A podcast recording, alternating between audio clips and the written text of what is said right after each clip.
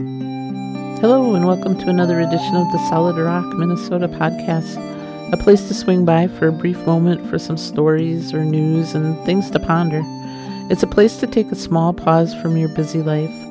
So grab yourself some coffee or a mug of tea or a pop, as we like to call it here in the North Country, and kick back for a moment. Take a breather. A few weeks ago, our son, daughter in law, and their six kids, ages 6 to 16, set out for El Paso, Texas. About two or three months ago, he had informed us that he had accepted a job down in Texas, 1,200 miles away. For the past two years or so, they've been living downstairs in the apartment like lower level of our house. They had bought a used camper trailer and they renovated it completely to accommodate their big family. They were selling their belongings or giving stuff away that they figured they wouldn't need in Texas. You know, things like skis, hockey skates, you know, the winter climate stuff, and furniture that wouldn't be needed while living in their camper. The plan was to load up the truck, pulling the camper, and the SUV that my daughter in law would drive and follow behind the camper.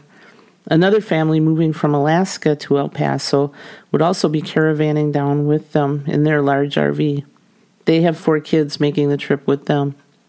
Trying to get the lives of eight people in that small area was really a challenge, but they did manage to get it all they wanted packed up. And for the past few weeks before they left, when I was outside, many vehicles were pulled up into our driveway looking for their purchase off Marketplace. Usually, one of the grandkids would be out and show them where to drive to get to their place out in the back of the house. At one point, when we came home one afternoon, there were five trucks in a line out back to pick up their stuff. For several weeks, our yard had become like a Walmart parking lot. The only thing missing was the shopping carts and corrals around the yard. But we did have two campers on the outer edge of the yard, just like Walmart has overnight campers on the perimeter of their parking lots. Well, most everything was sold or they were able to give it away, and we finally and officially had to say goodbye to each other fighting back my tears for a few seconds, and then just full out ugly crying, I said goodbye. My 10 year old granddaughter and I clung to each other as we both sobbed. The others just kind of looked on. Her and I have the same feelings when it comes to saying goodbye, just not knowing when we'll be together again. So we held each other and wept and wiping each other's tears away as they fell down our cheeks, and just the others watched us kind of uncomfortably. Like I said, we call it ugly crying. This was more like ugly sobbing.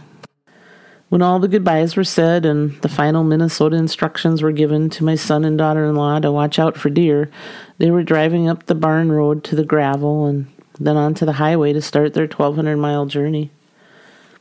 And I was left standing by myself in the yard, sobbing while I prayed for their safety in all things. It took several minutes as I walked back to the house before I stopped sobbing. I hate goodbyes of any kind. It causes me uncertainty in knowing when or if I'll ever see that person again. They're one of my worst tasks in life. I am eventually able to suck it up and do the stoic Swede thing and dry my eyes and carry on with life. That or I'm completely dehydrated from ugly crying. I have no idea which yet. It's been a few weeks since they left. They made it safely to El Paso and have set up camp with their Alaskan friends and are living in a trailer for right now until they can find a place to live. And as for me here in the North Country, I'll be just fine. Fall has been creeping into Minnesota a little bit every day. The mornings and evenings are cooling down into the 50s mostly, and the days stay around in the 70s. Leaves have started turning colors in some spots, and the garden's producing the last of the little bit of produce from a drought stricken summer. Fall is always a reminder to me that nothing stays the same, just like in life. The house feels very quiet these days, almost silent. No more dishes clanking downstairs, no more surround sound explosions in a movie that had me run into the deck to see if the barn was on fire. No more grandkids playing soccer in the backyard, and no one on the squeaky swing going slowly back and forth in the evening at night. Nope, just quietness. I sometimes worry I may not survive the deafening silence around here. And then it happens. The farm behind us is out in the field taking in the crops with their old diesel tractor that chugs and sputters up and down the many rows of corn planted out in the field by us. And the neighbor to our east, he'll come out with all of his pistols and rifles and semi automatic guns and he'll do some target practice. It'll sound like the 4th of July and fireworks going off here and there until the grand finale when he fires his semi automatics. One round after another until all the magazines are empty. And then the silence once again. I've realized this week that I will survive these changes, even those that seem so hard. I'll be okay having a vacant downstairs and empty backyard. I can maybe even come to embrace the quietness. But for right now, I have the TV on, CNN, and it's droning in the background. And I've been talking to my new best friend, Alexa. Although in my world, her name is Ziggy. And I had to unplug her while I did this podcast because she kept going off every time I said Ziggy. I've asked Ziggy about the weather here in, in El Paso, Nashville, and Spokane, where three of the four kids live. I even have asked Ziggy to tell me jokes, just for the noise. Here's one Why was the peach so mean? It had a heart of stone. All right, not great jokes, but it is noise. Yeah, time to move on and enjoy life, be it quiet or noisy. As my daughter and kids pull up the driveway coming by for a visit, the dogs start barking to announce someone's here. I hear the chatter of the kids walk up the driveway. The yard is coming to life, even if it's just for a little while. It's music to my ears. With all the changes and craziness lately, there's one thing I know for certain. Whether the kids are far away or close at hand, be it silent or so noisy that I can't even think straight, I have a family to love, and my family has me.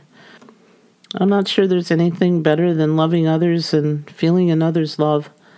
I go to sleep every night knowing because of this, I'm a blessed woman. Thanks for listening to the Solid Rock, Minnesota podcast. Time is precious, and we're very grateful and appreciate the time you have taken to give us a listen.